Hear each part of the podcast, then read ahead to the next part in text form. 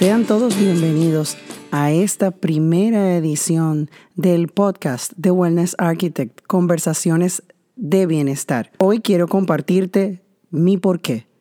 Te cuento. ¿Por qué diseño bienestar y salud? Hace unos cuantos años ya que me gradué de arquitectura y siempre busqué mi identidad como arquitecta.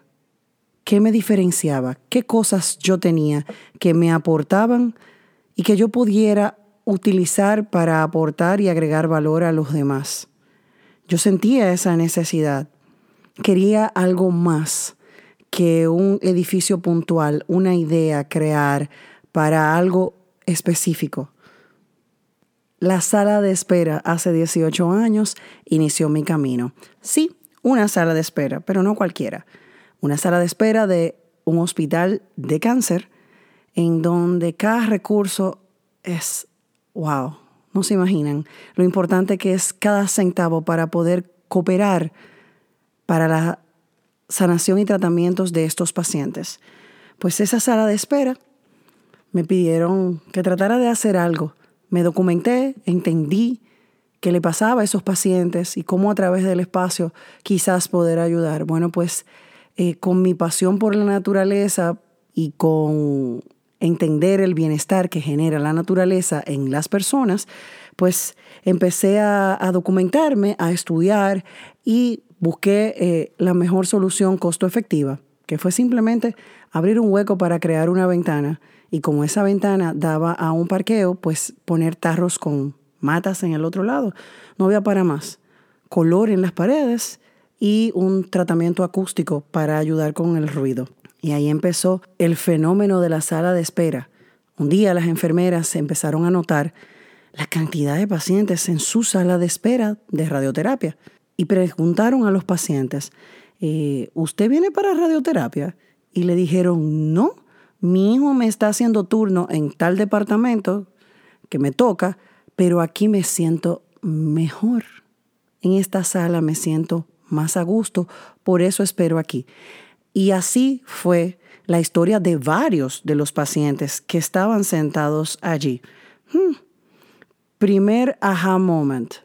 Se despertó algo en mí que dijo, hmm, aquí hay algo más. Y así inició mi camino dentro del el diseño para la salud, cómo transformar la salud de las personas buscando el bienestar de los pacientes con estrategias de diseño, color, luz, etc.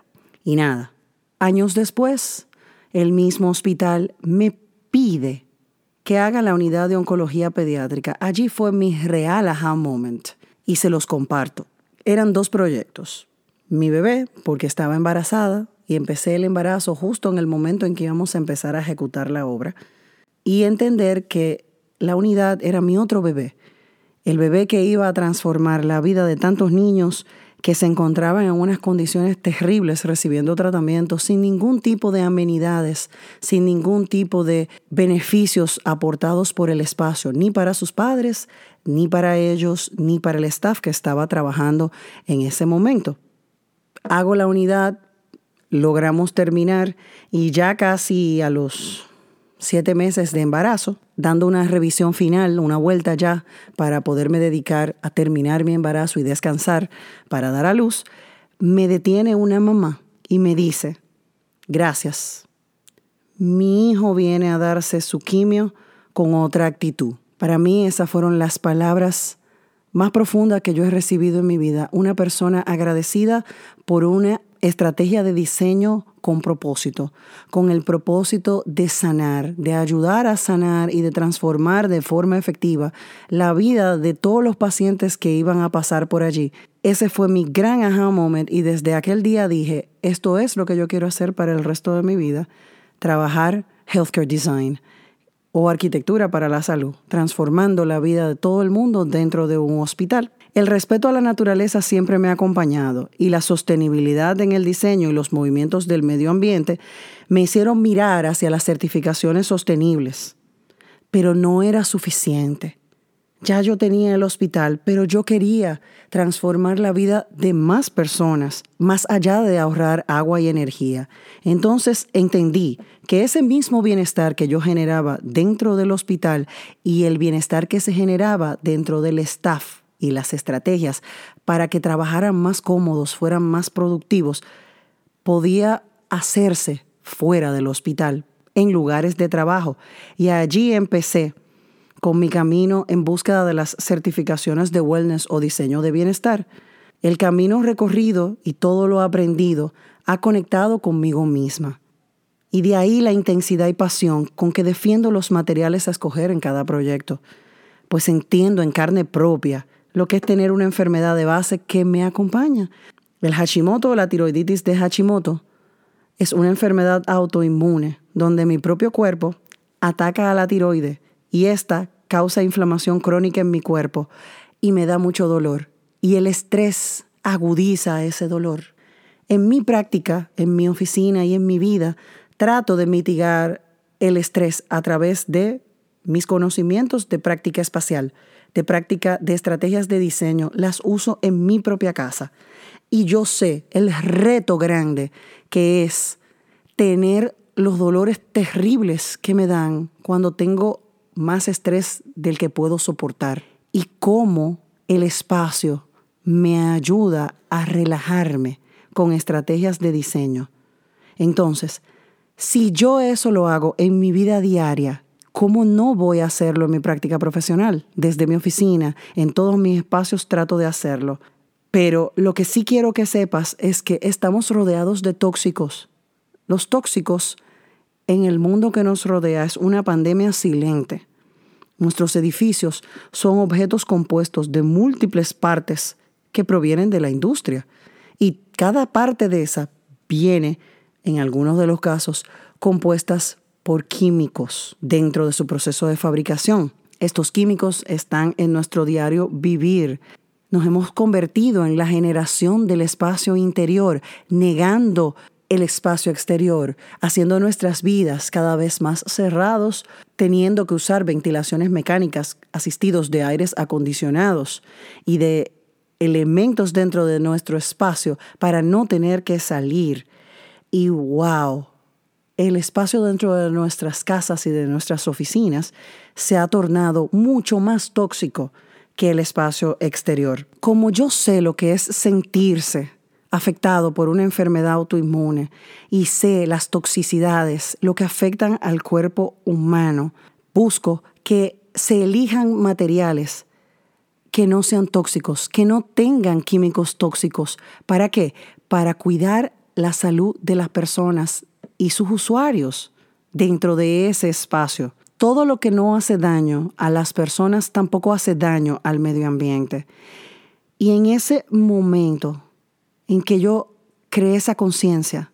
Quizá mi Hashimoto, no sé si fue creado por toxicidades en, el, en, la construcción, no lo sé, ni lo voy a saber, pero lo que sí sé es que con todo mi entrenamiento y con toda la información que manejo constantemente y las actualizaciones que tengo que hacer obligatorias, no me permiten quedarme callada. Por eso me dedico a educar, por eso me dedico a advertir, por eso en cada proyecto mío trato de mitigar el riesgo a toxicidades por uso de materiales. ¿Para qué? Para que ojalá y nunca te enfermes, ojalá nunca eh, un sistema tuyo sea afectado, porque estas toxicidades entran en nuestro cuerpo y nuestro cuerpo no sabe qué hacer con ellas y se alojan dentro de nuestro cuerpo, afectando nuestros sistemas endocrinos, nuestro sistema cardiovascular, nuestros órganos reproductores y muchísimas otras cosas que hacen daño. Entonces no me puedo quedar callada, tengo que seguírtelo diciendo que a través de estrategias de diseño podemos mitigar estos riesgos. Y ahora estamos en la era del COVID-19 del COVID-19, teniendo que protegernos y obligados a permanecer dentro de ese espacio interior que hemos convertido en un espacio tóxico. Nos hemos dado cuenta de la necesidad de abrir ventanas, la necesidad de aire natural, de luz natural, de cosas que nos beneficien para nuestra sanidad mental. Entonces, el espacio y el bienestar ya no son un bueno de tener, son una necesidad primordial que nuestros espacios de trabajo, nuestros hogares, todos los lugares, amenidades, ocio, nos permitan proteger nuestra salud, cuidarla, mitigar los riesgos a todos estos tóxicos en que estamos siendo bombardeados día a día. Por eso me levanto todos los días con el deseo de dar lo mejor de mí, de agregar valor, cuidar la salud de la gente a través de estrategias de diseño. Con eso me despido. Si te gusta, compártelo y espera el próximo número de The Wellness Talks o conversaciones de bienestar donde les hablaré de yo versus el dengue, round 1 y 2. Mi propia experiencia como The Wellness Architect al lado de la cama de su hijo y como paciente.